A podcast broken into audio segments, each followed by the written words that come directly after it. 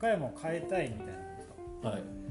変えたいってあんまり思わんかな。ああの変えたいと思って行動すると結局しんどいだけというかあああの変わらん変えたいと思ってると変わらんかった時がしんどいからうんあんまりそういうふうには思ってないと言いつつ、でも実際は変えようと思って動くみたいなあその状態にしたいかなっていう印象はあります、だからあの本屋さんが初めてあの高山を変えたいっていうんじゃなくて本屋さんやっててその本を売ってたらいつの間にかその周りが変わってたっていうか、うん。でもそれそれは実は本のおかげだよみたいな、結果論的にというか、うん。後から振り返ってみるとあ私のおかげやったんやなみたいな状況に持っていきたいなっていう印象はあります、うん。だからスタート地点をちょっといじくりたいよううん。なるほど印象はありますね、なるほど、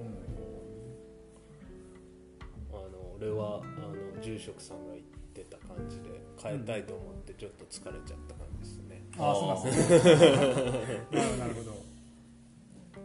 わかる。なるほどね。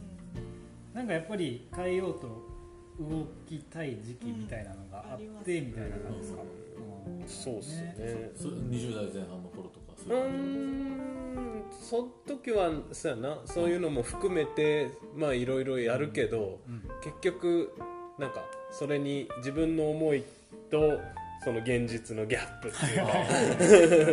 っていうのはやっぱり。で俺が見とる方向がそれ間違っとんのかなってのも思ったりするし、そもしくはそのあの牽引の仕方であったりとか、ってのは考えんといけんなってのは思いますけど。なるほ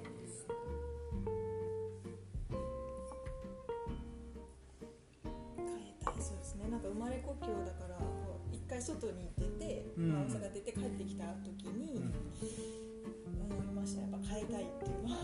うん。ああ変えたいって言われたらうんですけどどうしてもちょっと保守的な部分があるうんなっていう。のをやっぱ肌で感じるところがあるんで、うんそれは普通に家族と過ごしてても、まあ、ばあちゃんと喋るとかでも、そういう本当に身近なところで感じる部分なんですけど、確かにな。もうよそ行きゃいいやんって最近思ってるなその僕。確かになんかそう手放、うん、難しいですね。でも手放していった方が楽になれるっていう。か なんかねその考え方とか思いみたいなのを捨てきった先にもしかしたらなんかあるんじゃねって思う時とかも結構ありますね、うん。うん。なんか欲を捨て去っていく。あ確かに。があるん。じゃないかにそうそうそうそう。うん。が一番大事かもしれないですね、うん。なんか結構いろんな最近ポッドキャストとかで話聞くなんか後ろ向きに進んでいくっていうかその対対価ある種退化していくっていうか捨てていく感覚っていうか、なんかそれ面白いなっていうのがすごいあって、っていうのをやっぱりこうないかなあの僕が読んでた本ですごい影響を受けてるのが五木ひろゆきっていう人が書いてる「下山の思想」っていう本があって、えっと震災2000、えっと2011年の震災の直後ぐらいに書かれてた本で結局そのいわゆる経済成長みたいなものもあの右肩上がりを常に目指し続けてたものが幻想だと分かってただその下がっていくものをいかにこうソフトランディングさせるかみたいな考え方、うん。はい、こう緩やかに下山していく、うん、だから登山って登ってる時よりも降りていく方が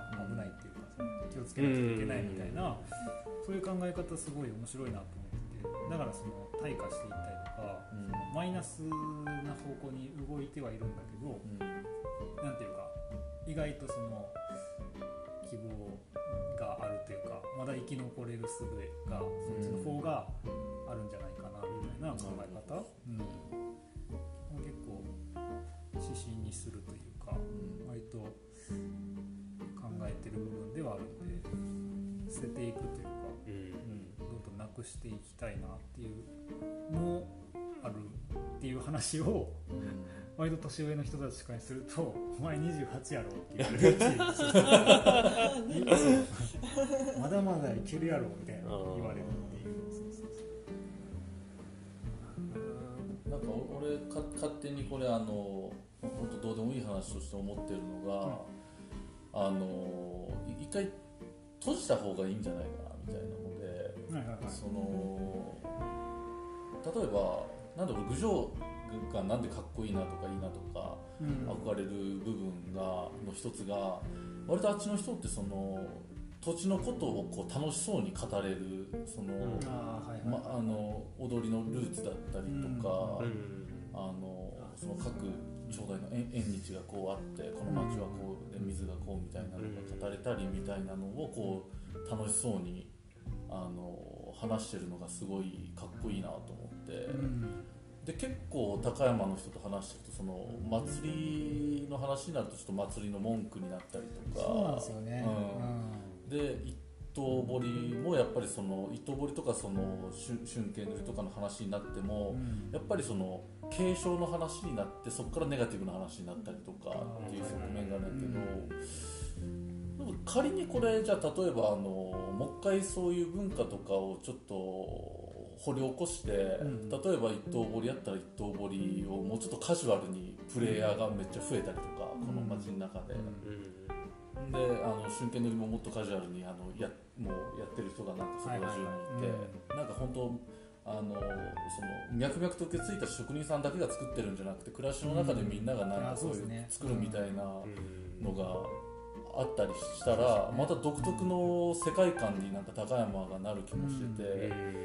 だから外にあるものをこう取り入れて新しく変えていくっていうよりもなんか元あるものをもう一回こう改めていい。いところをいいところを汲み取って、うん。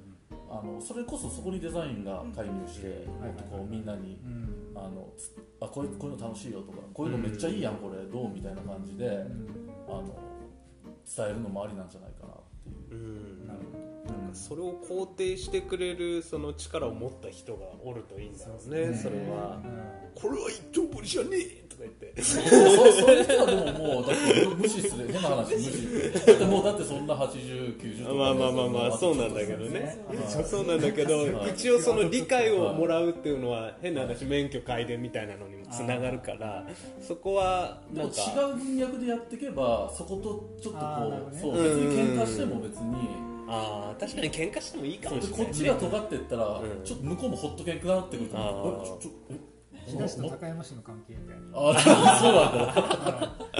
僕は勝手にそんな印象ああこっちが頑固者みたいな。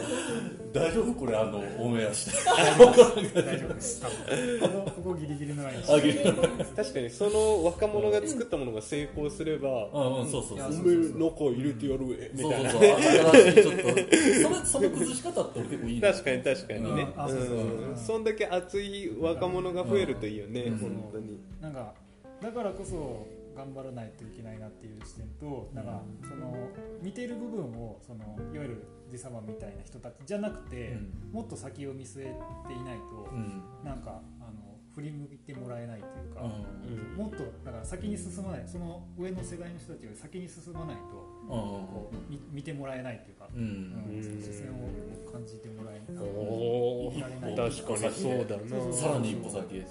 次元上げるうん、だからなんか目指すべきところをしっかりこううん先に置いておきたいなっていう印象もありますよね。うんでもそんな大革命みたいなことはまあね。起きないので。そうそうそうそう。そう起きないのでやろうとしてもだって一回習わんといかんってことやろな、いやならなくてもなんか想像でもいいんじゃないですかと俺は思いますけど。見よう見まねで。うんなんかそれこそ DIY 精神でいいんですよ。もうあこんな感じじゃない。だから全然違う文脈。別にそれは伝統工芸ではないことをむしろ、うんその逆にそういう誇りっていうか。そうそうそうそう、新しい文化そうそうそうもうなんか一応サンプリングはするけどあそういうことみたいなそういうこと、けど地のあのーなんていうか素材としてそれはあるわけで、うん。そこに新しいアイディアをうん介入させるのは逆にこう習っちゃうとそれがこう先入観になるあー。もうちょっと自由な集計とはこう。いう。ものみたいな、うん確かに確かに。これはこういうものうん。そうそうそうそうまあそれはそれでね美しいし、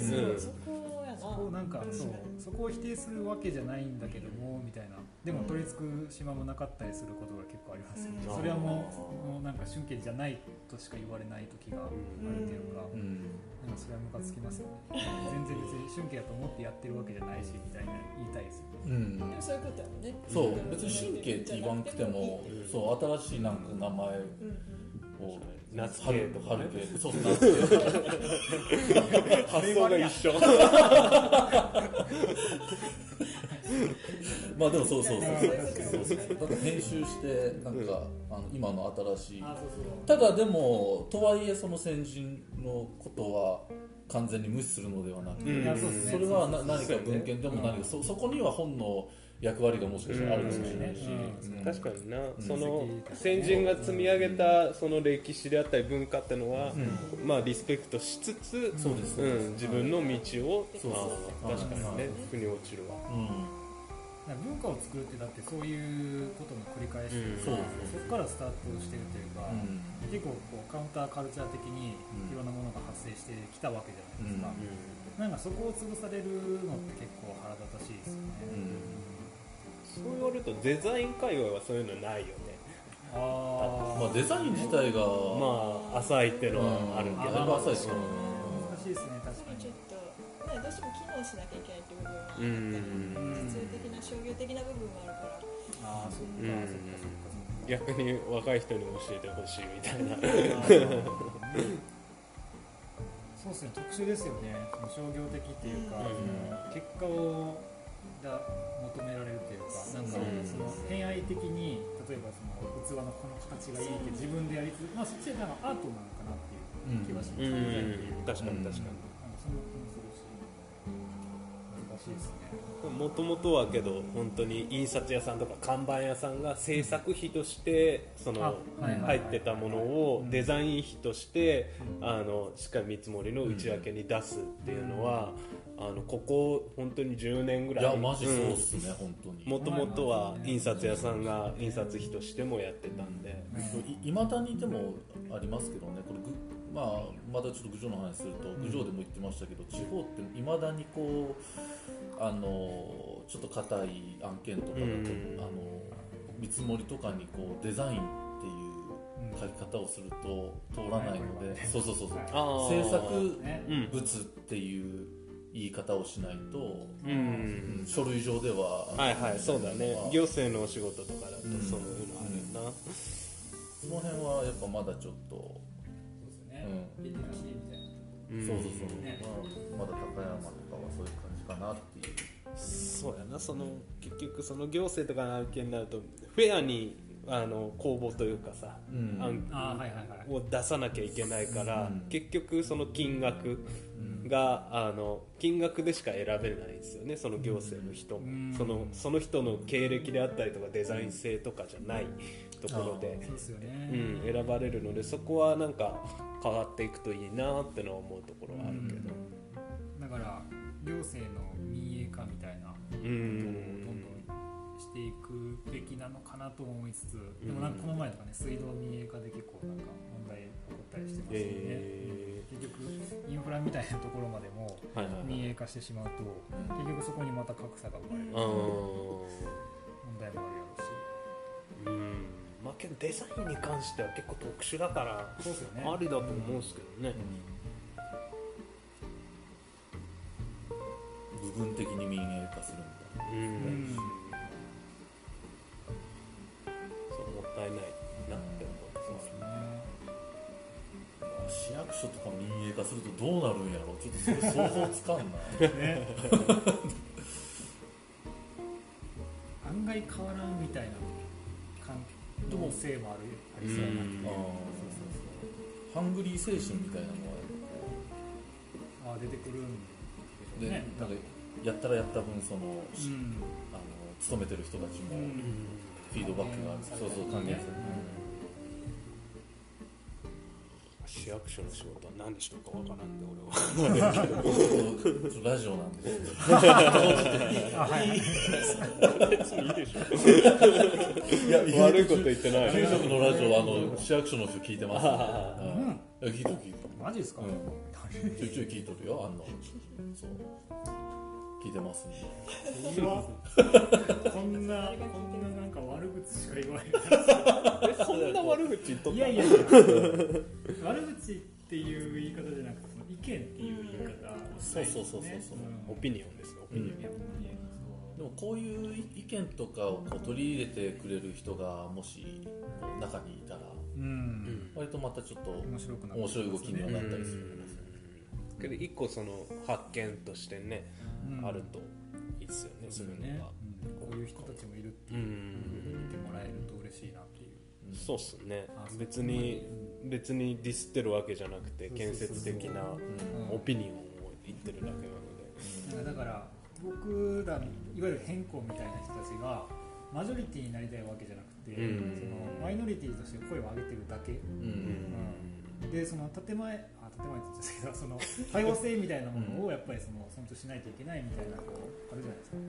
なんかそれにかこつけて我々もただ単純に声を上げてるだけみたいな、うん。なんかそういう立ち位置でいたいなっていう。あだからなんかこれが大きなムーブメントになるとは全然思ってないなくて、ただこう言ってるだけ、うん。そう声を上げてるだけではいたいかな、うん。まあ、これでまあ何か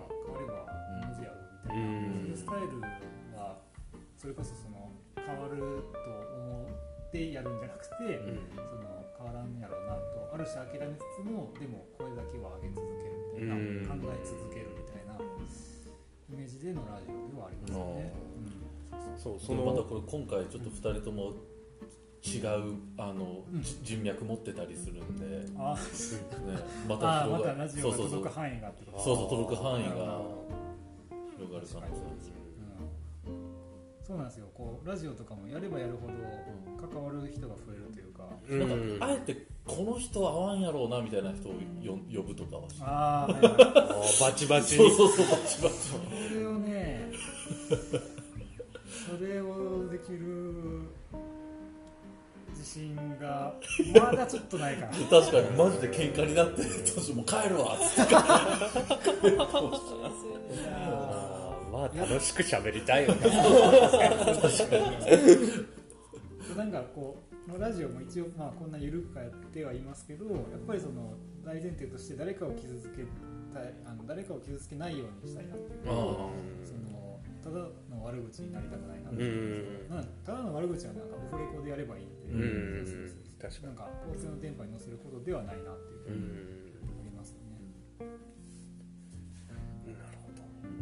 さっきの声を上げ続けるっていうのはすごい、なんかいい言葉だなってのは思っていやそうそううん、続けること。いやほんまに続けることとか、うん、声を上げ続ける考え続けるとか、問題提起をし続けるとか、うん。やっぱりかなり結構本屋さんの役割としてはうん。大きいなっていうのがすごいあって、確かに確かに。うん。ダイレクトに結構こう提案できるっていうか、うん本一冊をこう売り続けることがその社会への問いになるなりうる。うん。なっていうのをすごい思ってるんで皆さんの役割として要は続けたい部分ではありますよね。うん。そうなんか僕らもなんか3人とりあえずこれ実はなんか全然違うデザイナーだけど集まったらなんか面白いことできないかなみたいな感じで月1ぐらいでまあ飲みながら 結局建設的な話もなく あの飲み終わるんですけど でまあ その第一歩として、まあ、モード学園の授業にじゃあ3人で行ってみようっていうあところからその第2弾がじゃあ変更ラジオ3人で出て第2弾なんですよ。あ、そういうことか。はいはいはい。なのでまああとまあもう一個はその自分らで立ち上げるかみたいなそういう何かしらの媒体音声なのかうん紙ベースなのかちょっとわかんないですけいやいいですね。どいや僕もなんかそのいわゆるフリーペーパーっていうかあのジンみたいなものみおたいなのーをすごい作りたいなってずっと思おってて、あの飛騨の町中華の町中華本みたいなのをちょっと作りたいな。町中華？そう町中華本。すごいねあるんですけど京都町中華クラブってへえそうそうそう。え町の中町中華ってのはあもう中いわゆるあの中華料理屋さん？あ中華料理ー屋さんみたいな感じで。平平安楽みたいなあそうそう平安楽さんとかそれこそうちの隣の太平楽さんとあこの感じめっちゃいいなかそうそれねマジで作りたいんですよ。いや新しいでしょこれそれはそう2020年とか。えー、あデザインが古いってだけか。あそうそうそう。だからそのこういうのこういうのなんか翔太郎が描く絵みたいな。俺っちょっと似てない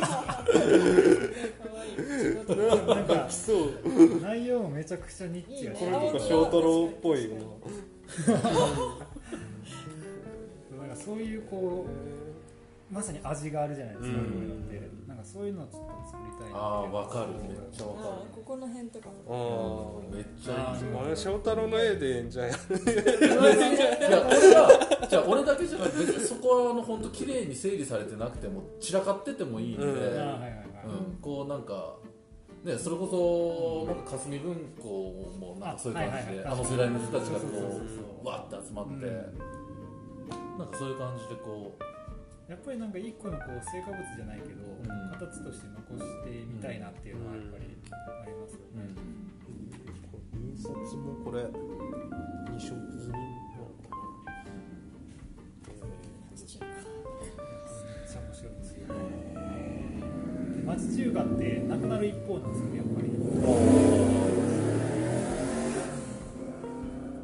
チェーン店がどんどん台湾ラーメンとかのお店とかあれは町中華じゃない、あえっ、ー、とねあまああのそもそも言ってる人らが適当なんであ 町中華の定義みたいな。あ昔からあるみたいなのもそう中華料理屋さんとか、うんあのいわゆる台湾の人とか中国の人がやってるようななんちゃらローみたいな。うん。ああいうのも全然町中華に入るっちゃ入るあー半ちゃんラーメンセットがないと町中華じゃないんでえー、そうそんなのあるそうそう。そういうのも書いてあるってこと？ありますあります。あそうなんだ。だからマジでそのあの得るものとしてはあんまりないんですよね。ためになるみたいなのは全然なくて。だからビジネス本みたいなのが対局をいくようああいいね。サブカルだ。そうそうサブカル一個文化のそうなんですよ。残り得る文化。うん。うん、なのでそういうものをこう作り出すみたいな意味でも町中華とかなんかあのもっともっとこう掘り下げたあの観光案内みたいなとか、うん。なんか酒場マップとかね。ニはいはい。ニッチなそうそうそうそう。ここのデザインのこの部分好きみたいなのをあそうそうそうそう。ひたすら書いたりとか。そうなんですよ。偏愛的な部分うん。をどんどんどんどん掘り下げていくみたいな、はいはいはいはいすごいかっこいいよな確かにそういうのないよこの手そうなんかそういうのないですよね。手じゃないですよね。ちゃんと印刷してますなちょっとたまにブレスがそういう企画を。ああたまにね、うん。ありますよね。ニッチねニッチそうニッチなところをこう攻め続ける、うん。掘り続けるは大事だと思いはます。やりたいですよね。一人一人はでもいるんじゃないかな。あそうそう。なんかそれこそさっき言ってたみたいなこう、うん。なんだっけコミュニティじゃないけど。ねうん集まりきらない、逆に個性が強すぎて、ね、うん反発し合うみたいな。うん。のもありますもんね。なん。なんか割とねこのラジオもそういうコミュニティのあの橋渡しみたいなイメージもあって結局出てる人がこうアーカイブされていくわけじゃないですか、うん。でやっぱり出てもらった人を結構聞きましたみたいな人も多いんで、うん。その中で例えばラジオ出てる人の中にモッコやってる人とか、うん。コーヒー屋さんの人もいるし全然何もしてない人もいるし、なんかそういうのがどんどんつながっていくとなんか最終的になんかどんな面白いものができるのか。おー。確かに一冊の本にもできそうですよね。そうなんですよ。円コラジオうん本ラジオの文字起こしとかもうん。もちろん大変。ですそう確かに。なんですよ。それこそ木工の人たちとデザインと掛け合わせて、うねんなんかプロジェクトを起こしたりとか確かに確かに。できるやろうし、うん。そうそうそう一時期あの山の日展っていう展示会いやねそううんやってまして、ああれがまさにこいやそうそう。あそう。の感じねうん。僕すげえ羨ましいしかっこいいなと思って。うなんか違う人が混ざってるっていうのもあり、うん。でお互いに教育をし合う議論して、ん。時間をかけて対話して、教育をし合うみたいなテーマであったりして、ううん。なんか今動いてないけど全然。うん。なんか今話してると改めてちょっとなんかね。またやりたいなみたいな。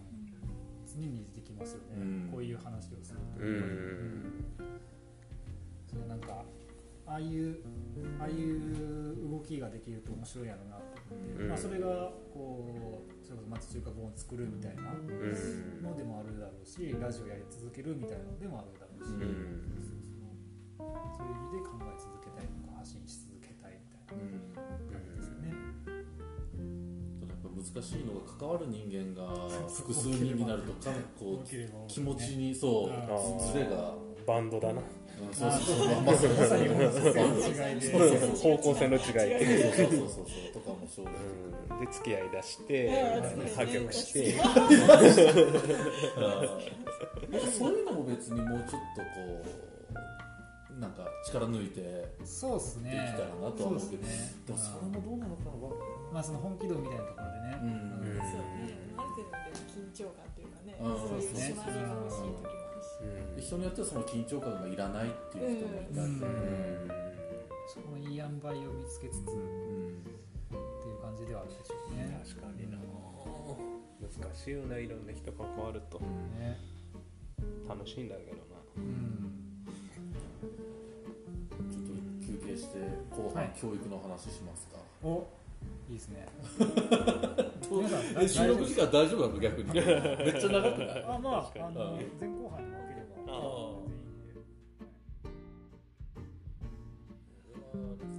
後輩ができたことないんで社会に出たら。はいはいはいはい。あ確かにね。あで独立しちゃったそうそうそうそう。常に下っ端精神、なるほどなるほど、うん。確かにね。そう後輩ねうんほんまに欲しかったところにね後輩的な存在がまあうん。出てきてくれたあすごいやっぱまあ嬉しいです楽しいですよね。だから今いざ後輩ができたらちょっと接し方が分かんない気がするんですよ。え翔太郎のことをさ憧れてなんか憧れてっていうかあのなんかおらんの？そういうなんかクリエイティブ界隈で。うん。いやいないっすよ。あそうなんや、はい、いやーいい。あ年下だけどその同じクリエイター友達としてみたいな。あなんかそういう感じになりますね。あそっかそっか、うん。相手もクリエイターとか。うん。そうそうそうそう。なるほどね。でも確かにクリエイターみたいなところで言うと後輩先輩みたいなのができにくいのかなっていう印象がすごいありますよね、うん。それぞれじゃないですか多分その色みたいなものって、だから上上下じゃないような気うんもしますよね、なんか一個のパッケージにするときはそういうのありますけどね。例えばうんうちの会社だったらもうそうだし昔似顔絵屋さんをあの翔太郎とか別の似顔絵師の子とかと雇った時とかもやっぱり一個のその似顔絵っていうものを売るっていうことでのはいやっぱり上下関係みたいなのは少なかったなるほど、そうですよね。組織内とか、まあ、会社やったら分かりやすく先輩後輩みたいな、うん街の中で飲みの席とかで会っちゃうとああ全然なんか普通に「わやわかっけえやん」みたいな。ノリやもんねうん確かに、なかなか難しいですねそこは確かにこう会社みたいなこう枠組みがあるメリットなのかもしれないですね、うんうまく使い分けたいですよねそこは。うん。そうですね。なんかその多分憧れるデザイナーと憧れる先輩上司ってまた全然別の話になるもんで、で一応自分のところにはスタッフ何人かいますけど、うん。あの一クリエイターとして見てるんで正直、ね。まあその会社のそのいろいろやる上でのその上司っていう立場をわきまえてますけど一クリエイターとしてはお互いリスペクトしてるし合ってるつもりでいますね。いや大事ですよねその感覚うん。まあそれ言うとタ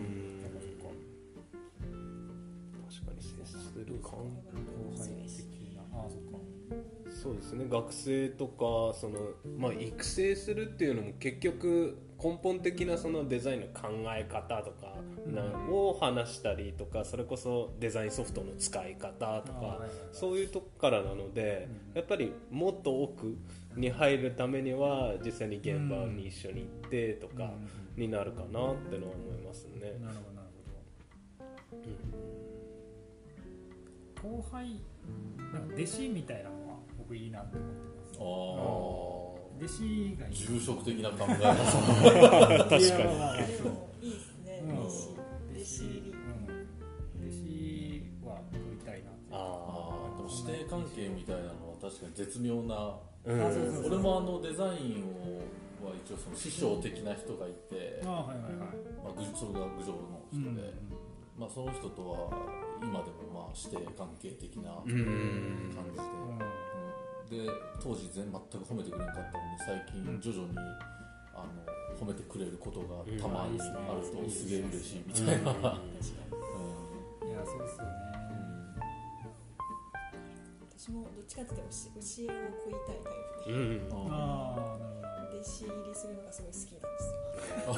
弟子入りするのが。そうそう弟子が欲しいってあんま思ったことなくて。確かに確かに。そうあ弟子入りしたいタイプで。う私茶道をやっててうん。あ茶道もあの先生と弟子っていう関う係性なんですすごい私は心地よくてそう。なんか怒ってくれる誰かがいるっていうのはあ自分が引き締まる気がして。ーうん。あ確かに確かそう。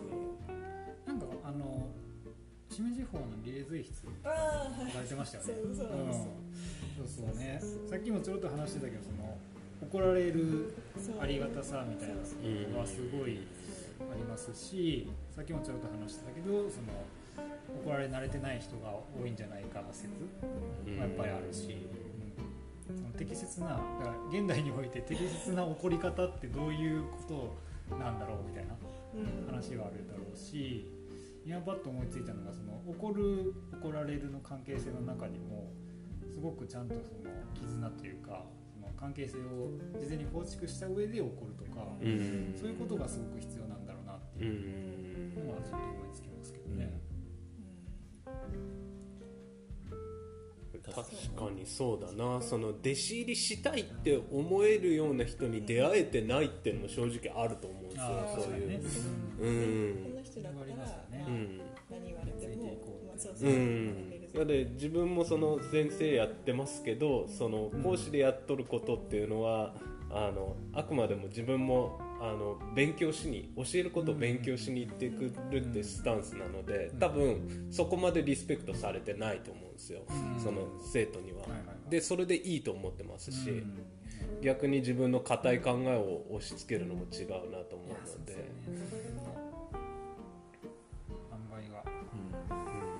どっちかっていうとそういうのを見早いこと見つけろって言いたいですけどね。ああはいはいはい、うん。心の師匠みたいなね、うん。うん。この人やったうん。そうですね。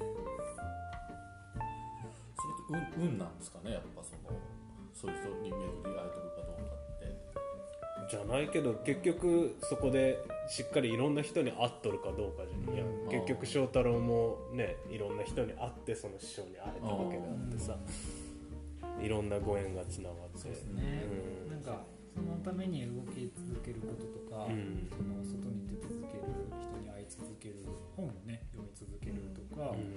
そういうことをしておいた方が確率は上がるっていう打率が上がるっていうか、だから運半分実力半分みたいなイメージは変な人に捕まるのが一番怖いですけどね。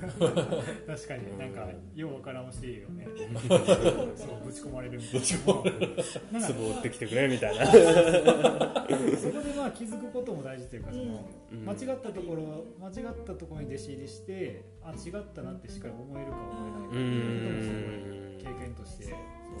あのあるなと思って、なんかそこでこうなんかいわゆるカルト的なものからしっかり自分の身を守るみたいな、こう力にもなれると思うし、なんかなかなかないですよね。でもそういう能力というか、うん。今の人たちっていう言い方はあんまり好きじゃないけど。住職はおるの自分の師匠みたいななんか分野ごとにいます。へうん。あの本やったらこの人とか、うん。ああの考え方みたいな生き方みたいなこの人とか、うん近な人にもいるしあの本の著者の人とかでもいるし。それはお互いにそういう認識でそういう関係性ああそうですね、うん。えー、と身近な人にかあーでもどうなんやろな。勝手に結構思ってる節はあるかあもしれないですね。大体そうかもしれうない、ん、それはそれでうん、なんかあの後輩えっ、となんていうかな。こう見てくれてるなっていう印象を僕は勝手に受けててうん。でも僕は心の中では勝手に師匠って思ってるみたいなうん感じかな、口に出してその師弟関係みたいないうふうには多分言わんけど、ううん。ん僕が結構片思い的に思ってる人みたいなのはいます多分そっちの方がいいんだろそうでも俺ちょっと一個は恥ずかしいっていうかこうキャラキャラの問題でもあるんですけど俺俺とかこうなんかうわーってうるさい感じのタイプとかまあ大輔さんとかもそうやし、あの言うんすよ。こいつ俺の弟子。はいはいはい。言って、うん、言ってしまった方がやりやすい人とそうじゃない人となんかそうそうそういうのはやっぱまあそういう関係性によるのかなって、うん。ああけど嬉しいでしょそうなんかそう。うん。あの逆にあのリアルに一緒にやってる頃はあんま言われてなかったんですよ、うん。なんか絶妙な距離感っていうか、ね、そうそうそうそう、うん。ちょっと、まあ、親元離れてみたいな感じで、うん。ちょっと違うフィールドで行き出したらでたまたまに会った時にあのまあ俺の弟子みたいな感じでさらっと言える関係性。にうん。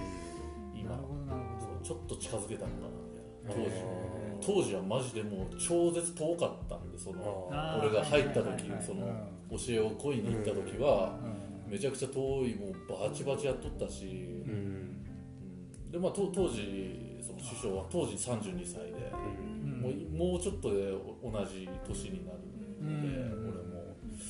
まあすうんなんかそうなるとこう近づ当時の師匠がちょっとまあ指針にいて、うん。近づけとるのかどうかなみたいなのはこう自分の今の立ち位置確かめるどのにはうん。そういう関係性になってるうん。いいね素敵な関係だと。思うありがたいですね、うん。でやっぱりそこから10年経つとさらに先に行ってますしね。師匠は師匠で、あでもなんかそれが逆転することってないのかなっていうかそのうんどうなん？弟子が師匠を追い抜くみたいな瞬間とかってあるのかなっていうのはあり得るのかなっていう。あり得るんじゃないかな。なんか僕がなんかちょっともしかしたら違うかもしれんけどそういう経験をした中でその超えた時にあなんか違う考え自分は違う考えやったんやなって初めて気づくとあそうそうそうそう。あある種その人のその師匠の考え方でバキバキにやってきたけど、うん一旦こう超えたなって思ったら、うん。なんかあれ違ったみたいな。ああなるほどね、うん。はいはいなんかそこにはなんかこう頑張ってやってきたのになっていう悲しさとでもなんかこうやってきたっていうことと違ってきたっていうことの学びが2つあったなっていうみたいなのがあってなんか面白いなってうん思ったことがありまして。そういうこともあり得るのかなうんうん。うん。死を超えるみたいな時にそれは死って今でも呼べるんですかその人は？いやーちょっと考え方が違ったから あ師匠じゃなかったのかもなっていう。ああなるほああそういうことか。らやられると悲しいそうですよね、ど いやけどすごい大事やなと思ってその。まあそれもうん。うん、そこは確かに、うん。師匠側からするとその学びの一つなのかなすだちすだちみたいなう感んじかもしれないですよね。違プロフィールに誰々に指示って書けるかどうかってすごい大事じゃああないですかなるほどね。はいはいはい。確かにそれはすごい胸を張らないといけない。うんなんか付き合う期間が長ければ長いほどうん。なんかそういうのって薄れちゃう場合もあるかなっていうのは。ああーあそっかそっか。あそそれはいい意味でですか？その仲良くなりすぎて。うんいい意味でも悪い意味でも。うん。なんかそれこそ考え考え方が変わったっていうのは違いが分かったっていうのもそうだし逆に翔太郎みたいにある程度下積みした上で、まあ、それなりにお互い今同じフィールドで頑張ってる、でたまに会う、で俺の弟子「あお師匠っす」みたいな感じの関係っても、なんか理想的だなってのも思ったり。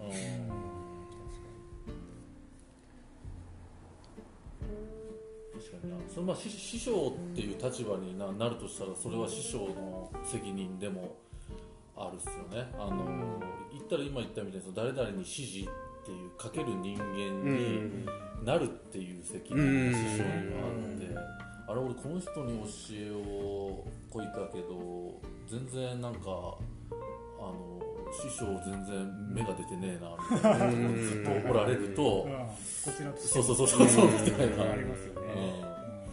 そうなると弟子をと弟子みたいな存在をつけるのも怖えなみたいな、うんけど逆にそれがまあ自分に火をつける。そうですね。そう。うん。できたからにはよっしゃもっと。うん、弟子に超えられないようにみたいなね、う。ん。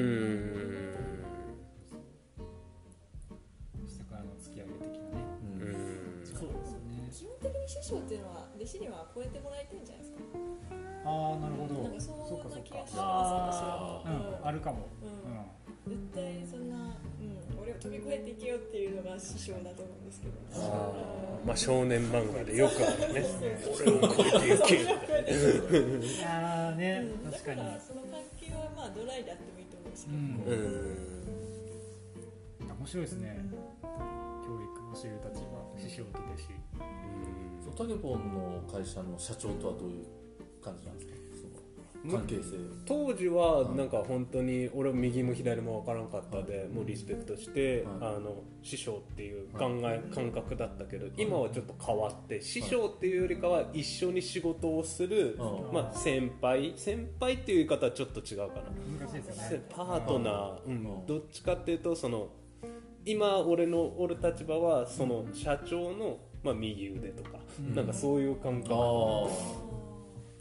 うん、やで師匠でもないかなっての。うそれはいい意味で、うんお互いにできないことを補い合って、う。んそれは多分あの他のスタッフの子もそうでそれこそ順平とかも、うんあの社長の左腕であり、はいはいで他のスタッフも右足でありみたいな感覚。多分会社ってなる組織になるとそうなるかな。っていうかでも本当は師匠ってやっぱそれを求めてんじゃねえかなと思いますけどうねん。やっぱり右腕になって相棒みたいな感じまで育ってで確か体の一部みたいなうん感じで。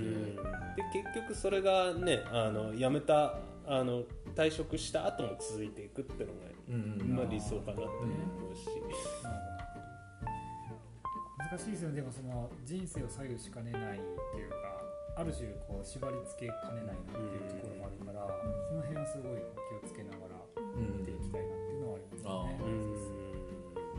考え方をなんかここでそれをとどまらせていいのかみたいな。確かに。うん。ちょっとひねくれた子やったら逆に安心して言えるけど素直すぎるとあ,、そうそうそうそう、うん。ね。怖い部分が確かに確かにね。うん。素直な子多いですよねみたいな話もさっきちょっとしてましたよね。あ言うことしか自分が私から言ったことしかしないみたいなとかなんかひねくれてないっていうか反骨精神がないとか。あー。確かにぶつかることは少ないかな。自分も避けとんのかちょっと分かんないけど。まあ確かにね。うん。ぶつかるのって自分も体力使いますもんうねん。ないですかスタッフとぶつかること。そんなにない。あない、うん。今はね。ちょっと前まで結構あったりしたけど。うんけど基本的になんかあーそうだなうん。あんまりないかあー。てかタケポンがやっぱりその懐でかい人間なんで割やっぱ優しい。うん優しいんですよ。なるほど。うん、そのタタケポンの人間性も相まってやと思いますけどね。な多分けどそれ人間性もそうやけど俺も多分その確証が言えないというかさなんか言う時にさっきの話ですけどなんかことか。こうじゃないって言った時にえこれなんかエビデンスあるんですかみたいなこと言われたらもういいで黙ってやれみたいな。なその黙ってやれが昔は通じてたけど今は通じないんですよ、あと芸術的なものを理屈で言われるとあ結構難しいところがある。おあのデザインっていう分野だったら多分マーケティングの要素とか入ってくるけど、じゃあ例えばその1個のその文字詰めをちょっともう感覚じゃないですかそその人のなんか美美的感覚。じゃないですか、っていうところでそれはなんか すごいぶつかんないんですよあこう詰めてっていやいやいやこっちの方が絶対いいっすよみたいなそう言ってくれればいいね。あ逆に、うん。はいはいはい、うん。なるほど。したらいいいいいいぶつかり合いができる。なるほどなるほど。それは素直にあわかりましたって今のところは。うん。どっちかというと、うん。俺がこうやろうなって言ってあ確かにそうっすねってああ今のところね。まあまあでもそうか。まあね。うん。逆に僕違うと思うんですけどってなればね、それはそれでいいぶつかりが、ねでも5年後はそうなってるかもしれませんしね、うん。まあ確かにね。うん。全く別のところにお互いおるかもしれんしな。けどそれはそれで面白いなって思う、でもそうわかその師弟関係ってそそれで言うとやっぱその時間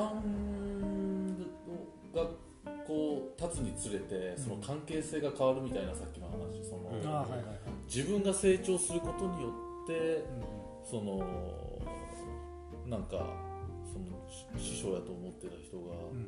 そうじゃなかったみたいな感じになると、逆にでもそこまで成長したきっかけは師匠以外しあの師匠以外に何かあったはずで、ああはいはいはい。師匠が乗り変わったみたいな、師匠乗り換え師匠みたいな。現象は起こっとんのかな？あうん確かにそんな印象もありますよね、だからまあ考え方みたいなその自分のこう行動指針をこうの乗り換えたというかその別の人の考え方に寄せた、うんううん。んっていう印象はやっぱりあります。うん。うんだからそのガツガツいくのかそのガツガツいったから分かるその緩いところに行くのかみたいな、うん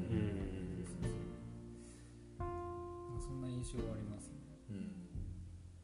これあの仏教のその僕が勉強してきた浄土真宗を作ったうん。親鸞さんっていう人によく例えるんですけど、あの人ってその南無阿弥陀仏っていう念仏を唱えるだけでうん。救われますよっていうふうにとあの言うんですけどめちゃくちゃ簡単なんですね。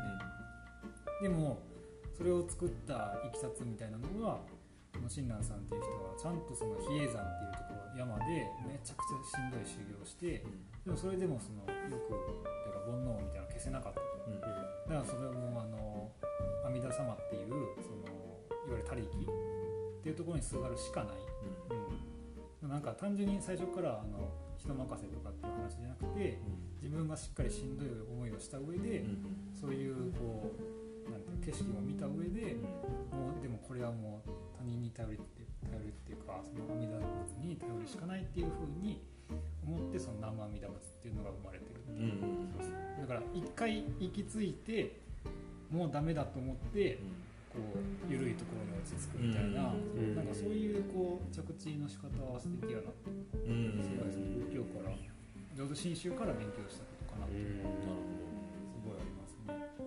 じゃあ師匠もあの意地を張らずに自分はダメだっていうところを認めた時に、師匠としての次の段階にもしかしたらいけるああかもしれない。うんかもしれないですよね、うん。うん。そこでそのあの超えられたってうん。超えられてしまったと自分の中で落とし込めるか、うん。落とし込めないか、そのまま頑固でいくのか、うん。でも頑固でいった先にもなんかそれなりのこうなんか面白さとかって絶対あると思うし、まあ。そうそ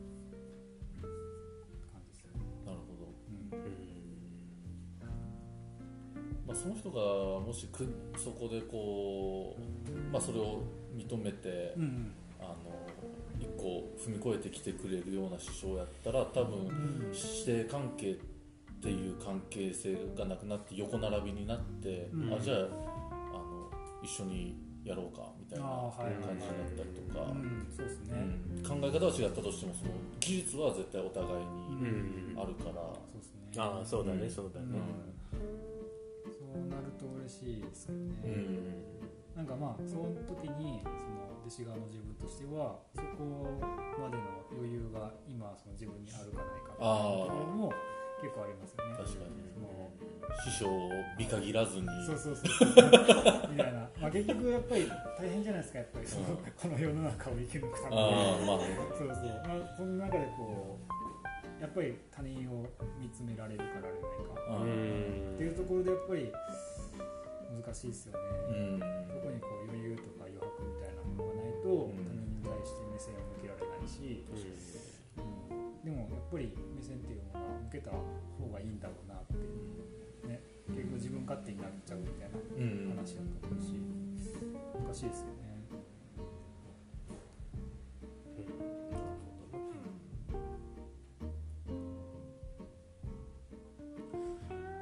自分と全く違う考えでなおかつ立場も弱い人間うんとかっていうのにいざ師師匠やと思ってた人がそういう立ち位置にもしなった時にああはいはいはい、自分はどう接する振る舞いとか。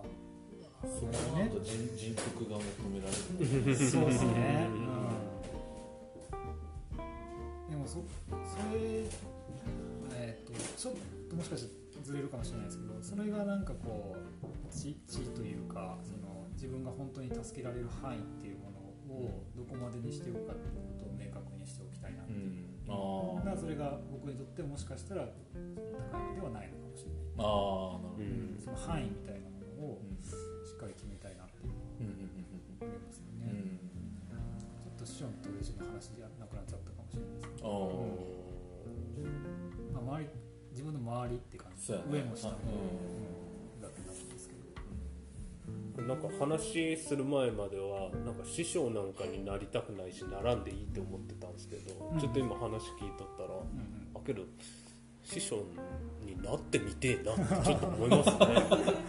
うん。うん。なんか育ててみたいみたいな感じですか？じゃなくてか。そうだ自分にもういいうん、なんかそう、あーはいはいはい。そう言われる人間になりたいって感じですね、うん。なんか、あの僕の師匠は実は竹本さんなんですよみたいなことを、あの一方的にそのラブコールをくれるような存在になれるって結構でかくないですか、そうですね。うん。それでなんかそうなる言われる人間になる。いやで自分が取るっていうことじゃなくて無理やり言わせるんじゃなくてうん。はいはいはい自然となってるなうんな。っちゃってるみたいあそうですね。なそれが一番いいやろうな。うん、なんか弟子とかの。なんか教える教えるとかじゃなくて、うん。最初から弟子取りますって言うやるんじゃなくて。そうそう巡り合いで自然となんかうん。教えを声に来る人間がうまうん。現れて。いつまでもなんか好確かに確かに。きです。うん。みたいな。言ってくれたらもう、行きましょうよ。ね。うん、おしゃ行くかっつって。いやいいですね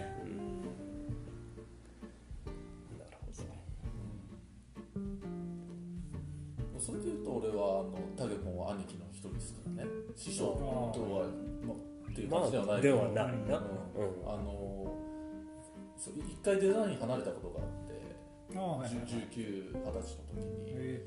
その時にもう一回デザインとかの畑に戻るきっかけになったのがタゲポンーあそうなんですかそうそうそうそう、え。うん。いやいいよなそうなんかそういうこう年代っていうかそのそれこそ積み重ねじゃないですか。やっぱりそれってこう地元にいる人たちの方が強いじゃないですか。なんかうん。その掘り返したりすることができるみたいあな。のってー確かすごくその地元にしかできない、はい地元にいないとできないことがあって、うん。一回やっぱりどうしても途切れるじゃないですか、うん。移住したりすると。うん。か都会に出たりするうん。と、なかなかねそのなんか縛り付けちゃうような気もしてあれですいやでも本当あのさっきの師匠を乗り換えるみたいな話も、うん。都市部やとこう人がお出会いが多い。うん。分めちゃくちゃ多いよね。そうあやっぱこっちや、うん。あやっぱこっちの方がすげえうん。人ああっちの方がすげえ人おるぞみたいな、それはすごいなんかうん。節操がない人みたいな。うん。確かに確かに。でもその辺はドライなんやろうん、確かに最初のファーストコンタクトからの距離の縮まり方ってやっぱ田舎ってやっぱ早いじゃないですか、うん、お前どこ中？みたいな。ああるあるある。確かにね。ファッションのこう、うん、なんていうんですかねそうですね。うん、絶対田舎の方が。大体初見で美容室行くとそういう話になるじゃないですか。そうね。うん。あどれ誰々知ってる？お元カノ元カノ。みたいないやマジで。それで言うと本当中学とかも宗教っすよね。そう中学信仰宗教みたいな。確かに。そうそうそう効果聞くとバイブス上がる。あーあいやそうなんですよ。結構だからそれがその移住者側としてはないっていうのはあー。案外寂しいんやなああなるほど。そうそうそうそう。だからどれだけでもこう力を入れにくいっていうかその注ぎにくいっていうかねその他聞いてるバイブス上がる血が騒ぐじゃないですかまそうそうそう。それはやっぱりね作りね作れないものなんです過去を作り変えるみたいな話なのでそうそう。できないんやろうなと思って移住者中を作ればいいんじゃないですか。移住者教はね 移住者教はでもまさしくそのお店に来てくれる人とか割とできつつはありますよね、うん。まあ、だからその移住してきたみたいなものもそれこそね僕もまだ28やからそので24とかに来てるからあと24年住めばこっちが地元になりあ確かに。そうそうそうそう。っていうことも可能ではある。ので、うんそういう意味で蓄積ってすごい大事だと思うし、うんだから僕がだからあと24年とか後には変更ラジオバイブスみたいな。ああ確かに、これ聞いたら、うん。あのあの時喋ったよねうん、みたいな。いや確かあー。移住者界隈で生まれるかもしれない。ああ確かに確かににね、そこに確かにそのアーカイブを残すっていう意味での成果物残したいなっていう気もするか、うん、あうん。あの時一緒になってやったよねみたいなのとかって、うん。しっかり残しておきたいなっていうのはありますね、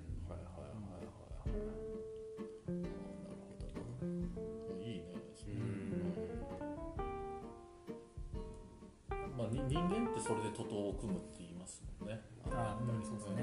共通認識共通の言語が一個あれば。うん、うん。そうそうそう、うん。ねうん。言語の方に行くとまた話はい、まあそうですね。ちょっと全然そう教育とか師弟関係みたいな話。いやえどうすでもるどうしますどうします。脱線脱線がもう脱線が一番の命ですからね一番脱線したところで終わるあたりがね。一番いいかもしれない教育。ね教育。じゃあまあ師匠もあのし宗教っていうことで 宗教いやねなんか危ないな。宗教今ね最も今。熱いわ。そう激アツですからね。そうそうそう。腫れ物みたいなワード宗教でも教えるとか学ぶってめっちゃ大事やなっていうのは、うん。僕はやっぱり仏教をちゃんちゃんとではないけど、ううん勉強してきたからなんかこう捉え方ちゃんとできてるなっていうか、うん。なんか一つの指針みたいなものああそしてそうあるなっていうのと少し前にその翔太郎さんが話してた、えっと、引っ張ってくれるかなその郡上にはその川文化とか、うん。そのなんていうのその町のその共有の話題みたいなのが一つあるみたいな話をされてう。んで高山にはなかなかそれがみたいな。ん。まあっていうかみんな好きじゃないっていうのが寂しいなっていう。あのそうそうそう祭りとか、ね、そうそう祭りとかなんかそうそういう一刀彫りとか、うん。残ってないってことはみんな別にそそれが響いてなくそうそうそうないうん。ないからうん。途絶えようとしてるわけやし、でもあのあの郡上踊りとか、ああいうものって今でもこうかかっけえなって思う人がいて、うん。面白いって思う人がいるから、ん。やっぱあのあの温度感で今でも。うんやってて高山はもうあるはず。うん。なんやけどな、それ多分郡上と比べとるでじゃないの？なんか結構名古屋とかの人から言うと高山って地元好きな人多いよねっていう話になるけあど。あ、まあ、名古屋はだってここよりももうまあ栄えてるじゃないですか。古川だ古川だったらやっぱりねあのおこし大高校はいはいはいはいで富山の方とか行くとあの風の盆とか、ね。そうそうそうなんかそれが、うん。その宗教の役割だになりうるというか、そううん。だからその日本って無宗教だから、うん。こうまとまりがないあ海外から評価されることが多いのかなっていうかね。外国人の人にあの君の宗教は?」って聞かれた時にあの答えられないみたいなのですごいなんか珍しい国らしいですよね、うん。日本うん無宗教ただなんかそこに面白みも見出したいけどそのさっき言ったみたいに一歩通ったものがあった方が、うん。その団結しやすいっていうか、うん。話が通じやすい。いやなんか話が通じやすいもうなんか行くとこまで行くとあそれがなんかカルトになるのかなとか。うん。話が通じすぎてしまってなんか共通認識みたいなものが。洗脳みたいな感じ。そうそうそう争いが生まれないっていうかその一つのことにしかみたいなああ疑問が生まれない。でねあー。大きすぎるっていうのは危険ですそうそうそう。混ざってるっていうのがやっぱ日本。なんか景色とかもうん。海外ってこう割とこ確かにね。う街並みがあのね。揃ってるけどうん。日本はもう一そうそう歩あの違う隣の通り行くとレンガ通りがあって一歩通り行くと古い街並みがあってみたいな。うんなんかすぐ景色がコロコロ変わるみたいなのが日本の景色みたいな。そこを逆にそこでいけるといいのかもしれないですよね、うん。そのなんか八百万の神様みたいなうんそう。のが、をこうもう一度こう据えるみたいな。すげえなあの明治維新みたいな話の 神道あ神道を国境にみたいな話にちょっとななりかねないような気もするけどなんかこう共通認識みたいなものを一つ。うん。持つっていうのも一つの手なのかなと思ったり、うん。共通じゃないっていうことを共通認識とするみたいな。ああまあそうなる難しいな、うん難しいな。なんかちょっと微妙に人が多いとか土地が広いでとかもあるんですかね。だと思います。なんかやっぱり地方の方が団結力が強いみたいなのもさっき言ってたみたいにその引いてみるか寄ってみるかで全然違うっていうか、うん。郡上と高山高山と名古屋で全然違ううんと思いますよね。うんえさっき名古屋の人から見ると地元のこと好きだよねって言われるって言いました。うんうん。あそう？どの辺の人たちに？名古屋のだからどの辺のあの名刺交換した人とかに高山出身なんですって言うと「ああ高山いいところだよね」って言われてあのでもそれってなんか好きっていうよりもあの自分の PR 道具として高山を使ってる人は結構いると思います。あ飛騨飛騨っていう。はそうそうそうそうそうそう。それはほん本当にあのそのあのまあ高山のいろんなもことが好きっていうことじゃなくて、まあ、飛騨ってね、うん。ある程度やっぱネームバリューがある町うん。出身です、あ飛騨出身なんだ。あそうなんですよ、うん。で、うん、あこの人飛騨好きなんだ。みたいなその飛騨ってああまあ感覚覚として浅いかもね他の地域と比べると。うんでもほ本当あの祭りとかどっぷりやってるやつとかもうちょっと狂気じみた人とかいるじゃないですか、ね。そうそうそうそうそうそう。あそこまでいけるとね。それはそれででもあの面白いなんかギャグ ギャグとして見ると あのそうそう。それで俺喧嘩したことあるんですよ同級生と。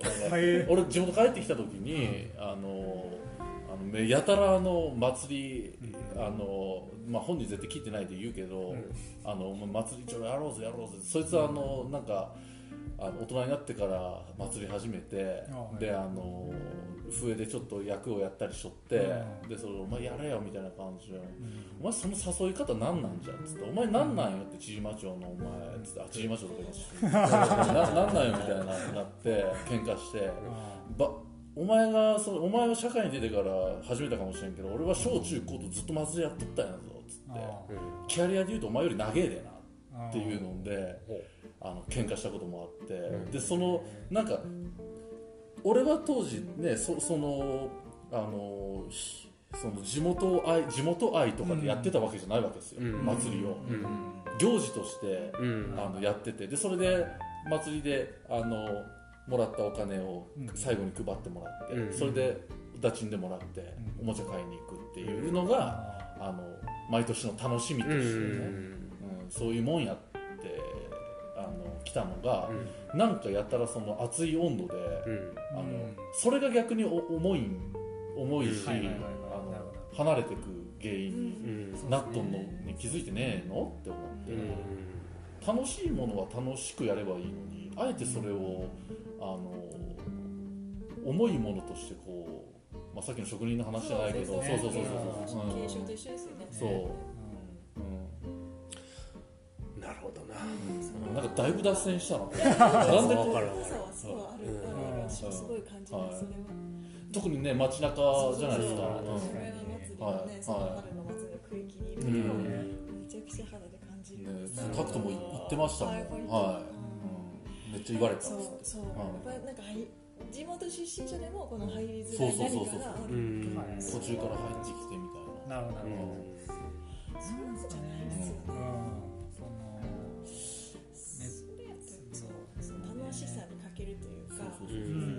うん義務感になってるそうね。う。ん。しじゃあずっとやってた人がねやっぱ偉いんだってはいはいはいはい。はい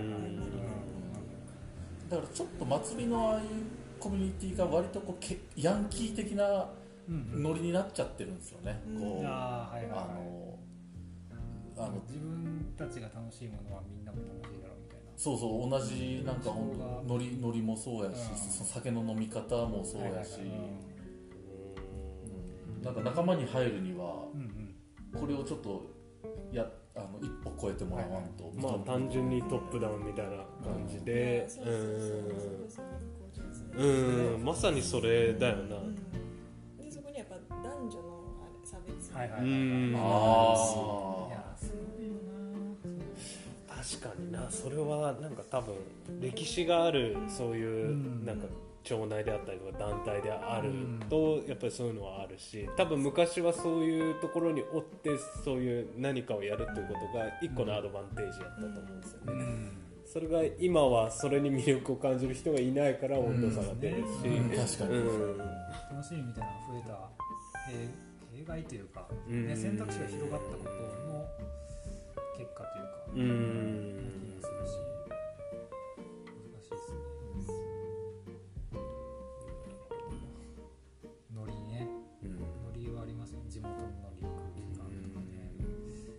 回翔太郎さんあの中学学出た時に、あの勉強の哲学って本をされて、ああ。の本僕もちょっとまあ途中までしか読めてないんですけど、あれすげえ面白いなと。ーうん。読んだらまたなんかいろいろ勉強になるやろうなって勉強の哲学っていううん。その地元の勉強をするとノリが悪くなるみたいな。あーなんかこのさ三角形があって勉強の、あはいはいはい。であのえっとアイロニーとそう。ユーモアアイロニーとユーモアと、えー、なんかまあ深くあ深めるみたいな、研究みたいまあまあなんかなんかそのディグル。なんか横文字やもんでちょっと覚えてないけどなアイロまあいわゆるハーそう。あはいはいはい。あのミミーハーな時があありあのまあちょっと楽しむ時があり、で深める時がありで深めたらまたちょっとドツボにはまってわけわかんなくなって、うん。アホになってまたちょっとあのあそうそうそう。そうミミーハーになりみたい来な。たるべきバカになるたそうそうそうそうそう。うん。掘り続けたところにあったのもめちゃくちゃバカなものだったみたいなうん、うん。うんそうそうそうそう。これが見たいんですよじゃああれ今なんでそれが出てきたんやべえちょっとわからなくなった。あのその地元のノリみたいな。ああお祭りのそのはいはいはノリみたいなのが、あのだからいはいバカなもしかしたらその翔太郎さんが勉強したことによってそのノリにはついていけなくなったみたいな。あでもそれ本当にあの中学の時とかの連れ回りとかでも、ね。あのちょっとこうあれ合わんなみたいなあるでしょ。こうなんかまあ同窓会みたいな。それこそ地元にね暮らしてるとありそうな気がします。けどでも合うなっていうこともああったりとか、うでも多分そのそのささっき住職言ったみたいなその考えてない人みたいなそのうん。なんか戦ってない人、うん。うん。まあん。まあ生き方だな。うん。うん。まあうん。なんかここのサイクルが動いてない人もいるっていう、うん。勉強の哲学で言うと、難しいですね。生き方でまとめることもできるしそこをもう一歩さらに飛び出すことがうん。来たるべきばかり行く道なのかなとか、うん。でもそれをねなんかそうそれを最近気づいたのはそれをこう周りに共有することもあの意味がないっていうか、うん。それは絶対に、ね、してはいけないというか、でも一個のきっかけにはなるみたいなその、なんか連れ屋でなんか俺らがなんかやった時に、うん。ちょっと連れがやっとるでちょっと見に一個前で興味なかったとしても行ったら、あれ意外と面白いなっていうので、うん。なんかそのきっかけ作りみたいなのはどんどんどんどんしていきたいですよね、うん、確かにそれは多分言葉じゃなくて行動でうん。見せてあげるっていうことが大事なのか旗を振るのがうん大事ですよね。もともとでもタゲポンってめっちゃ大旗振るタイプやったじゃないですか。なうん昔本当にもういいろんなこと企画したりとか、はいはいはいはい最近割とめっちゃ落ち着いてるじゃないですか。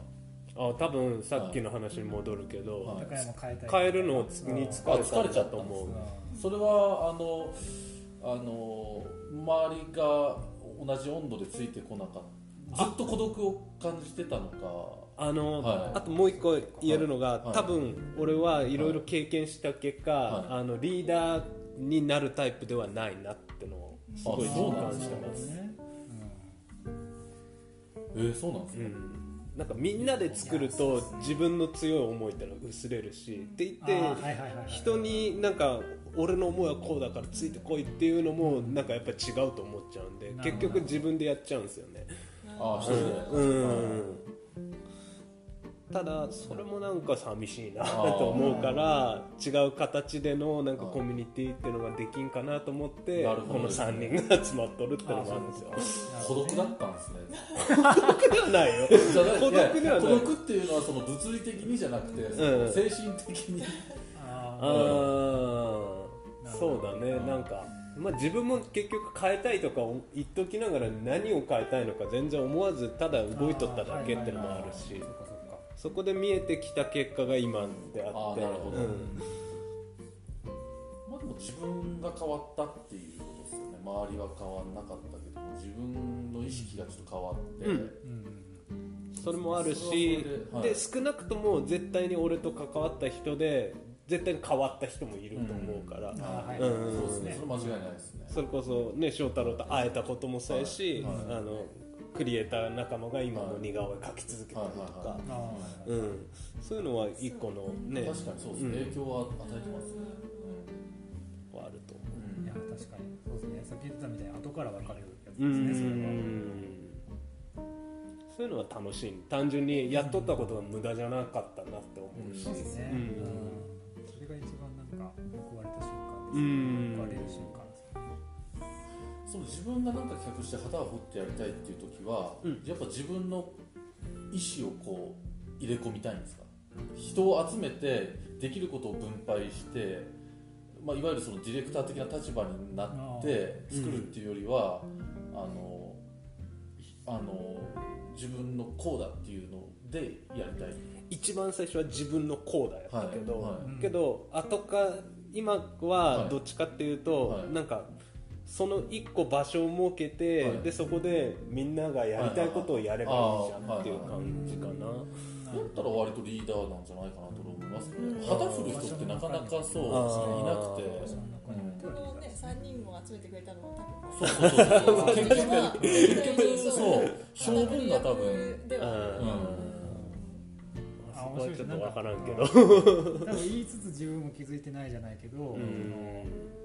なんていうか言ってることもなんかなんかしらえっ、とねそうだと思いつつやってるうん。節があったりとか、あのついつい自分のやってることを否定したくなっちゃうとかああ。うん難しくなって否定してなんかいやいやそんなことないですよみたいな謙遜とともに、なんていうかそうやりすぎた謙遜みたいなとこがあったりとか難しいちょっとごちゃごちゃになってきたけどなんか言ってることとが実は違ったとか。ああけどその節はあるかもしれない。だから他人に言われて初めて気づくとか、うん。うん。自分はこうだって思い込んでたものを他人がぶち壊してくれるみたいなのも往々にしてありますよね。なんかさっき疲れたって言ったけど、うん。結局は負けてあのそうそうそう。うん。ただあのひねくれとるだけかもしれんし。そうひねくれてるだけやったりしますよね。常にひねくれ続けたいなっていうう思いもある確かに。なんか疲れたとか今なんかさっき偉そうに言ったけど確かにね。そんなにやってねえわ。やってるかやってないかってめっちゃ使いますよね。お前そんなこと言ってるけどやってんのみたいな。ほんまにやったみたいな。あーなんか気づかされた。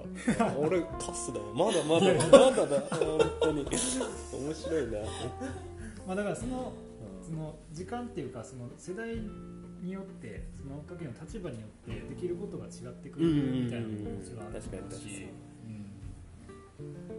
あとやっぱ徐々にこう批評が怖くなってくるみたいなそうですね、うん、なんかやるやるってことはうん。なんかいろんな意見があって、うん目に触れる機会も増えたし、そう今そういう SNS とかうん。いやねそう。だから簡単に出せるようになった途端に出しにくくなったりとか、うんあうんの完成度を求めてしまったりとか求められたりとかありますよね。だから今評たくさんの評価が多い人ってたくさん更新するじゃないですか。あの、うんうんうんいいねがやっぱたくさんついてる人って、うん。けどやっぱり作るものが本当にあの例えばもう五分五分で分かれるような人ってうん。あんまり発信してない、ああなるほどね。おー。尊敬してるデザイナーの人たちもあんまり自分なんかその SNS インスタグラムとかまめに更新しないんですよね。そのうん。実績を上げてないし、うん。うん。あなんかその辺の意識ってどうなのかなって。ー安売りしないってこと？うーん。目的じゃないですか。目的が違うんじゃないですか。幅広く実績見てもらいたい。で自分のファン増やしたいのか、うん。それか1個投稿して1人でも自分のと意見がは意見をもらえる人賛同してもらえる人がおればいいみたいな。親友探すのかなんか人気者になりてえのかの違いはあると思うんですよ。それかまあデザイン界隈でめっちゃ有名になりたいとか、うん。フォロワーが欲しいとか、うん。そういう人はアップするし。うんうんでもバズり得ない人は絶対あの投稿していかないと思うんですよね。ああ。の単純にその作品のクオリティが、あの理解されない。クオリティっていうかその内容が理解されなかったありとか、うんまあ、クオリティが追いついてなかったりとかっていう人はあげないと。あげないじゃないですか。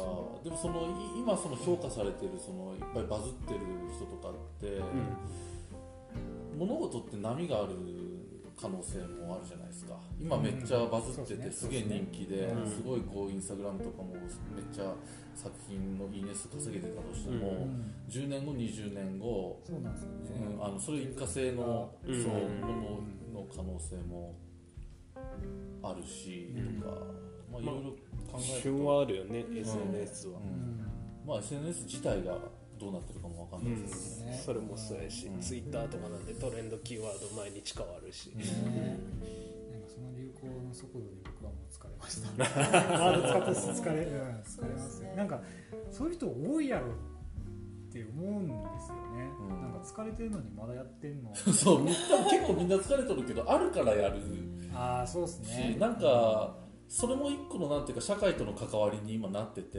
SNS とかなんかやめちゃうとあの阻害された気分になっちゃうみたいな。そうですよね。ちょっと洗脳ほんまにこううリアル側を取り戻す動きをしないと、うん。なかなかしんなんか中途半端ですよね、そのうん。どっちつかずみたいな状態が一番こう、うん。しんどいなっていうか、うん気がするからどっちかに振ってしまえばうん。いいのかなって思う反面なんかそうこれよく話すんですよ。なんかどっちかに振ればいいやんって思う反面、ん。でも僕ってはいか家ではあの物事を考えたくないっていうところもあるっていうのが面白いというか、うんようわからんみたいな、うん。そうそう話でようわからんえ楽しくないですか？SNS とかやってて。僕は SNS めっちゃ嫌いです。ああえーっとお店に関してはほんまにやめたいって思ってるあー今はやってるけどってことですか？必要に駆られてやってる節はありますね。ん。で個人とかでも別に発信はしてない？個人のはあの田んぼ田んぼとハンバーガーの写真しか上げてない。あ あのそういうどうでもいいところをあ、うんなんかその蓄積させていくためにはあやってればいいのかなってう。ん。まあこれもそうですもんね。ああそうそうそうそう。うん。なるほど。ですね、まあ、だからそれが 田んぼとハンバーガーがもしかしたら誰かに引っかかるかもなと思ってうん。やってる節はあ だからお店もそういう風にしてしたいんですね。うんできれば。そう。だからなんかクソみたいな本うん。クソみたいやけどめちゃくちゃ面白い本みたいなのを上げ続けたいんだけどもなんかそれやってて意味があるのかなっていううん。かなんか SNS をやってるよりかはその目の前のお客さんとちゃんと話したいっていうのあがやっぱり第一にそこがあってだから SNS に割く時間があればあの本を選んだりだとかあの目の前の人とちゃんと話したりとかうん。だからそのリアルを大事にする方向に持っていきたいなるなほど。っていうふうには考えうてるんんですけど、まあ、でも実際ね SNS やってないとねなかなかみたいなのもあるし。まあしリアルに集客にもつながったりとか。まあ、集客は僕はあんまり考えてなくて。あそうなんや。なほんまにもうだからやってるかやってないかを確認してもらうだけああのオープンしとるとしかとしてしか使ってないからまあその連絡先とかうん。そのオープンなところであるっていうことを伝えるためにだから役割を限定してしまえばうん。うん今だから割とまあこんな状態でいいのかなうとん思ってる感じかな。うん。うん。二人は SNS 好きですか？俺は好き。うん。私はあんま好きじゃない。あのやっぱ自分の投稿なんじゃなくて人の投稿で落ち込むんですよあわかる。ああわかる。それめっちゃわかわかる。るわかる。それであもうやっぱ嫌やって思ってしはいばらく見ない時は。ああそれ何に落ち込むんですか？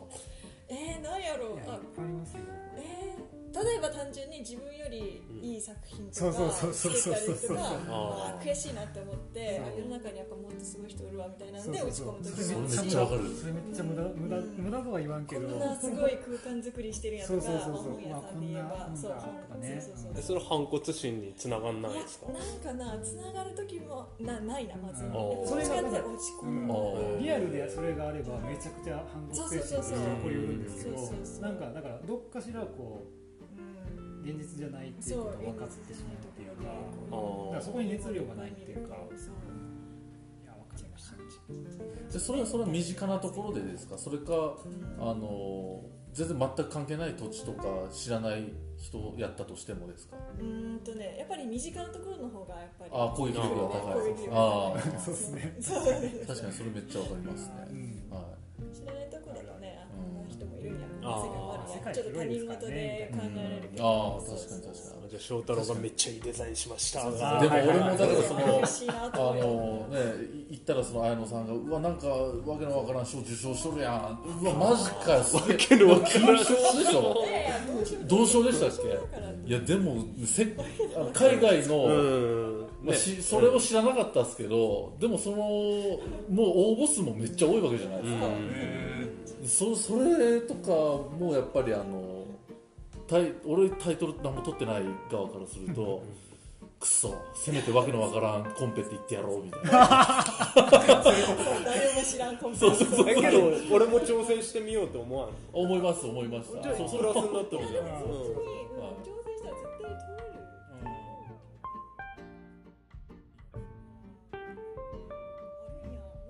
ちゃあるっすよめちゃくちゃある。それで勝手にあのあのもう落ち込むことめっちゃあるし俺それ結構多分一番多い気がするっす。もうそれで寝れん時とかあるっすもん。やべえな俺あれでよかったんかな。でその例えば同じタイミングで同じような仕事で誰かが出してきたクリエイティブがあったとしてあのそれが結構良かったりすると、うわちょっと待って俺もっとできたんじゃねえかなみたいな、うん。そうそうそうすごい落ち込む。うん。っていうのはめっちゃあるですね。でもまあそうそれを考えたところでしょうがないのは分かってる。しょうがないんですよね、うん。うん。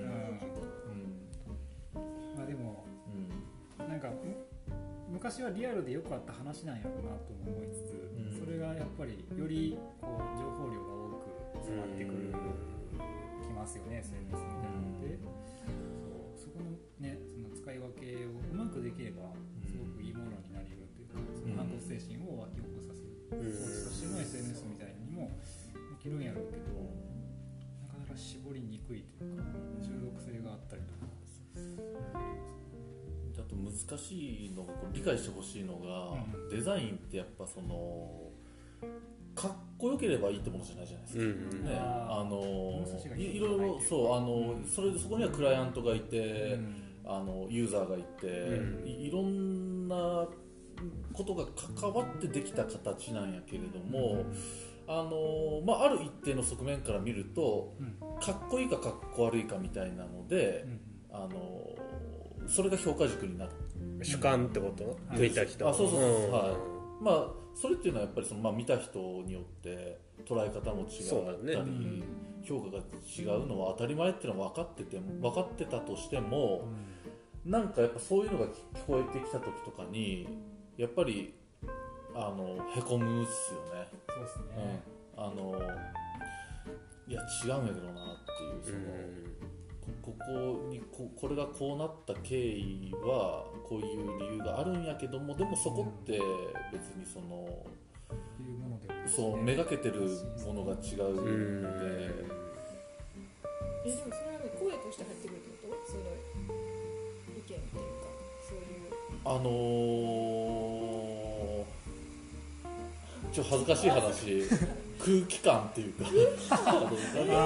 いや俺それ被害妄想って言ったらそこまでなんで。まあまあねそうそうそうありますね。なんかうわちょちょっとなんか不穏な。あ何？翔太郎のデザインってぶっちゃけどうなん？みたいな。あそういうじゃあなんかあ例えばこれ駆け引きみたいなのでこれこれしょうもないんですけど本当に、あのこれ翔太郎やってんだよねみたいな感じで振られた時に、そこにあのーそれでちょっとなんか測られてる感をこう。感じちゃうなんかわかる気がする。はい、はい。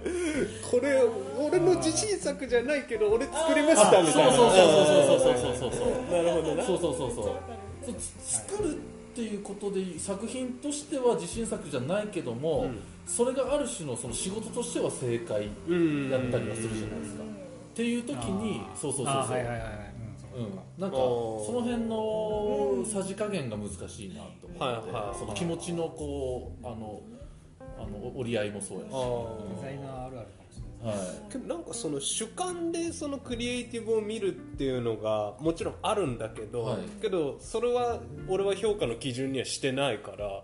あまあまあまあ、うん。はい。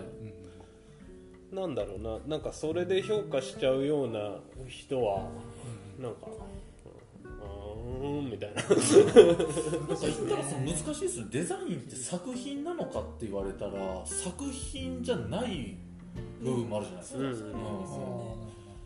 けどそそれっていうのはやっぱ当事者しか分かんない感覚で、うんその全然畑の違う人からするとやっぱ制作物その人の作品、いやそうですね、うんそれも見てました、うん。うんそうそうそう。でしょう、うん。やけどもあの作品ではない、なるほどなるほど、うん。確かに依頼されて作るものですよね。うん。なんかその辺が、うん、む難しいです。うん。デザイナーとしての評価というか制作物の評価の仕方がそういう仕事は俺出してないけどね。出してないけどあのこれやったの？みたいな言われたら「あやりましたよ」って普通に自胸張って。まあまあそれはそうです、うん。はい、あそうです。やりました、はいまあその目が怖いっていう気持ちはすごいこれ多分ねみんな持ってる気がしますよ。あそうなんですうん、作ってる人間。そのあ人のなあのだって別に聞かなくてもいいっていうか、うん。いいと思ったとしても悪いと思ったとしても、うん。確かに。ね、その後の言葉がちょっとそうそうそうそうそうそう、あこっちで考えてしまう。うん。うんあやとしたらその後にこれあのそうやって聞いてくる人がいいいたら、うん。その後にもう一個欲しい。ああのあこれは作ったの？あそうですよの後にへーで終わるんじゃなくて。そうそうそう。なるほど、うんなるほどね。よくわからんなこっちもどういう受け取り方をしたそうそうそうそれは大大体においてネガティブな捉え方をしそうますよね。あーうん。へーで終わっちゃったらそうそうそう。あそっかそっかそっか。微妙だねって言ってくれたらそれに対してこっちもアンサー返せるじゃん。確かに確かに。言ったら。うんいやそうやん。な、なんかそういう意味のすごいあの話すことって大事やなってめちゃくちゃ、うん。自分の思いをちゃんとうん。伝えるとかその、うん。おもんぱかってよみたいなのも時には必要なんだろうけど、うんしっかり言うことの大事さというか。なるほどな。うん、そうそうそう。よく言うのがデザインの仕事ってコミュニケーションとか考えることが78割ではいはいはいはい。大体あの作るって23割。うん。割合的うには、ん。結構だからそのこういう時間の方が大きかったりとか、うん。うん。あそうだ。そうそうそう現場行ってうん。空気感じてそうそうそうとかね。はあ確かになんか、い、うん確かになんか察知するもんあるもんねうん。現場行ってお客さんと喋ってると。それをいかにこう変えていくうん。だから作業量としては本当少ないよね、うん。なんか。そうですね、うん。まあ時間かかるだけまあどね実際こうパソコンに向かってカチャカチャってやり始めたら早いじゃん、ううんんそこからまあ爪の作業とかいろうんいろそうですね、確かに。一個のイメージができるまでのプロセスっていうのは。うん。うん。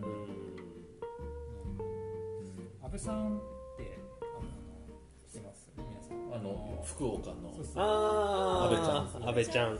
僕あの安倍さん。にその僕のお店のロゴとかうん。あの作ってもらったん。ですけどあれをその作ってもらう過程がすごい面白くてあのそれこそね あの飲みながら話してうん。あの適当適当じゃないけうん。どその過程で決めたみたいなのがあってうん。あデザインってこういう風にこう進めていくんやっていうその僕が知るきっかけになった。うん。だからすごい喋る人が好きな喋ることが好きな人とか、うん。そのコミュニケーション能力が高い人だから察知するとか、うん。その行間を読んだりとかスケートルが上手な人がいいデザイナーなのかなとかって思いましたよね。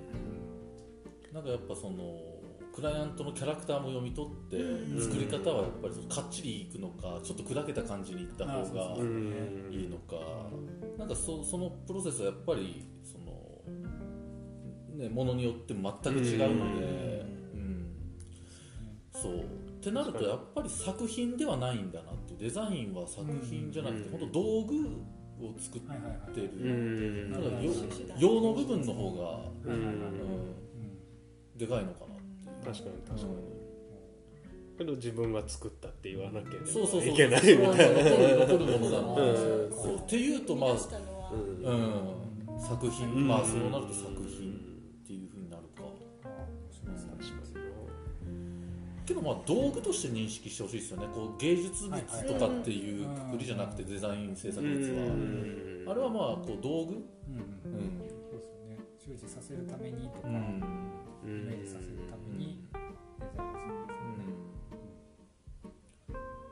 なん。じゃないかそうねうん。確かに。だからクライアントに例えばロゴを渡すとしてそのロゴがめちゃくちゃ使いやすいっていうのもうん。一つこううん。デザインとういうか、がその田舎のおっちゃんがロゴを例えば使ってここに入れてなんかするって時もなんかあるだけですごいかっこよくなるっていうか、デザイナーがかっこよかった余白を見てこうデザインするっていうわけじゃなくて、そのデザインが手放された時もうん。こう一個ああのあなんはいはい。離れてもていう。んですか目目が離れても、うんそうそうちゃんと記録す。る輝くう。そうそうそう、ん。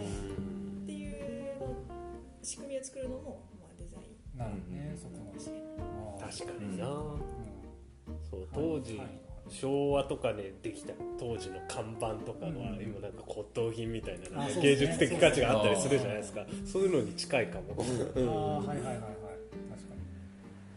確かに。自分自分が作った看板がもうその店主さんがもう亡くなっちゃってもうな死んじゃった時にあのどっかのなんレトロミュージアムとかそういうところに 残ったらまあ一つ芸術としての、まあ芸 でもリアルに使っててほしいですけどね。変あー。わらず。あー確かにね、うん。そこにこう所蔵された瞬間にこううん。違うものに、違うものにはいはいはいなっちゃうし。はいあー難しいですね。それ、うん。面白いなでも。うん。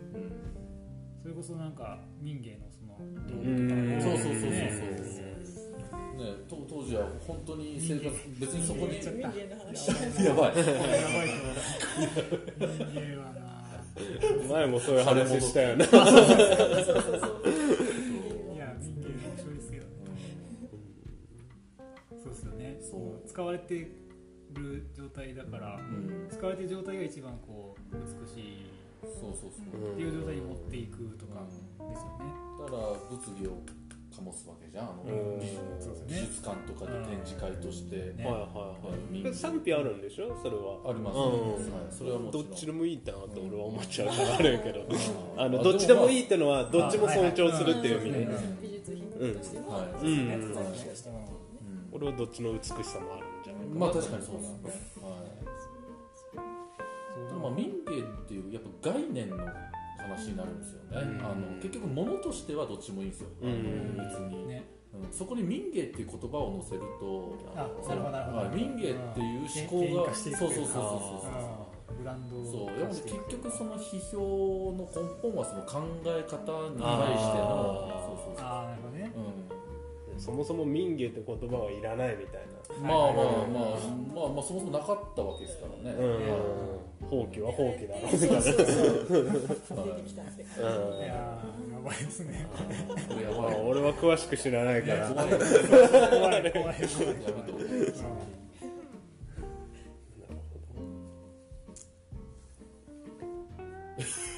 やめ けどまあロゴのねあの扱われ方とか看板とかもまあねそういうところ。やなはい、いや住職が民芸出してきちゃったから。言っちゃいましたね言っちゃいましたね面白いな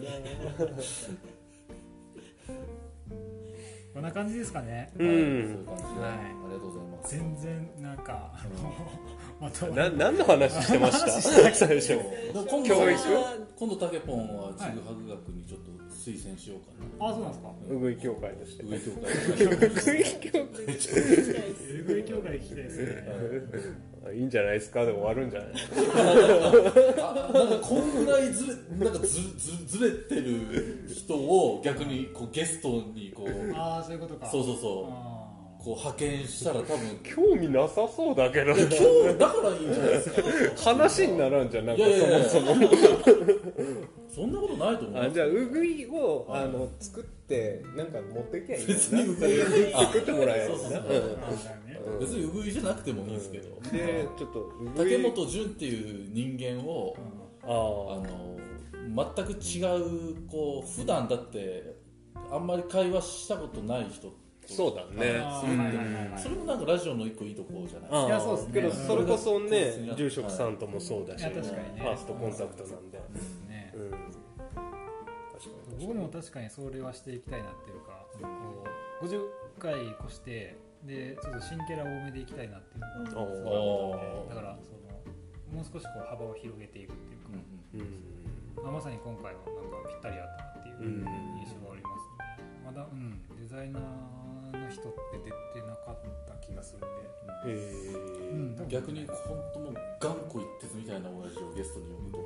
え さっきの話に戻る。自分は扱いきれるかなってあそうそうそう。うんどう調理するのかなはいはいはいそう意外とねあの僕も調理してたんやなっていうのがありますね。うまいこと回してたなっていうのがすごいあるかな、回しがいのある人は確かに思いますね、保険会社。うん、派遣会社。保険会社。保険会社の人あ保険会社の保とか険屋さん。あてかそれこそ役場の人とか市役所のあそういうこと、うん人とか。あまあ確かにね、うん。そこはいいかもしれないですね、うん。うん、いやいいですね。うん。いい知見をいただきましたいや面白かった、はいなん。か、りがとうやっぱり翔太郎さんがなんか？全部主導権一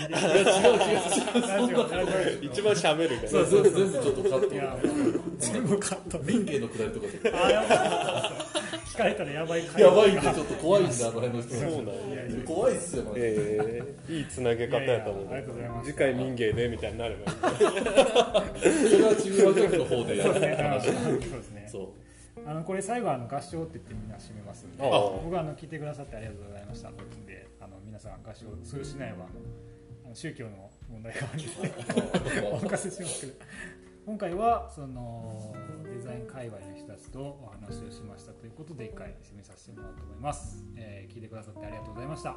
合唱。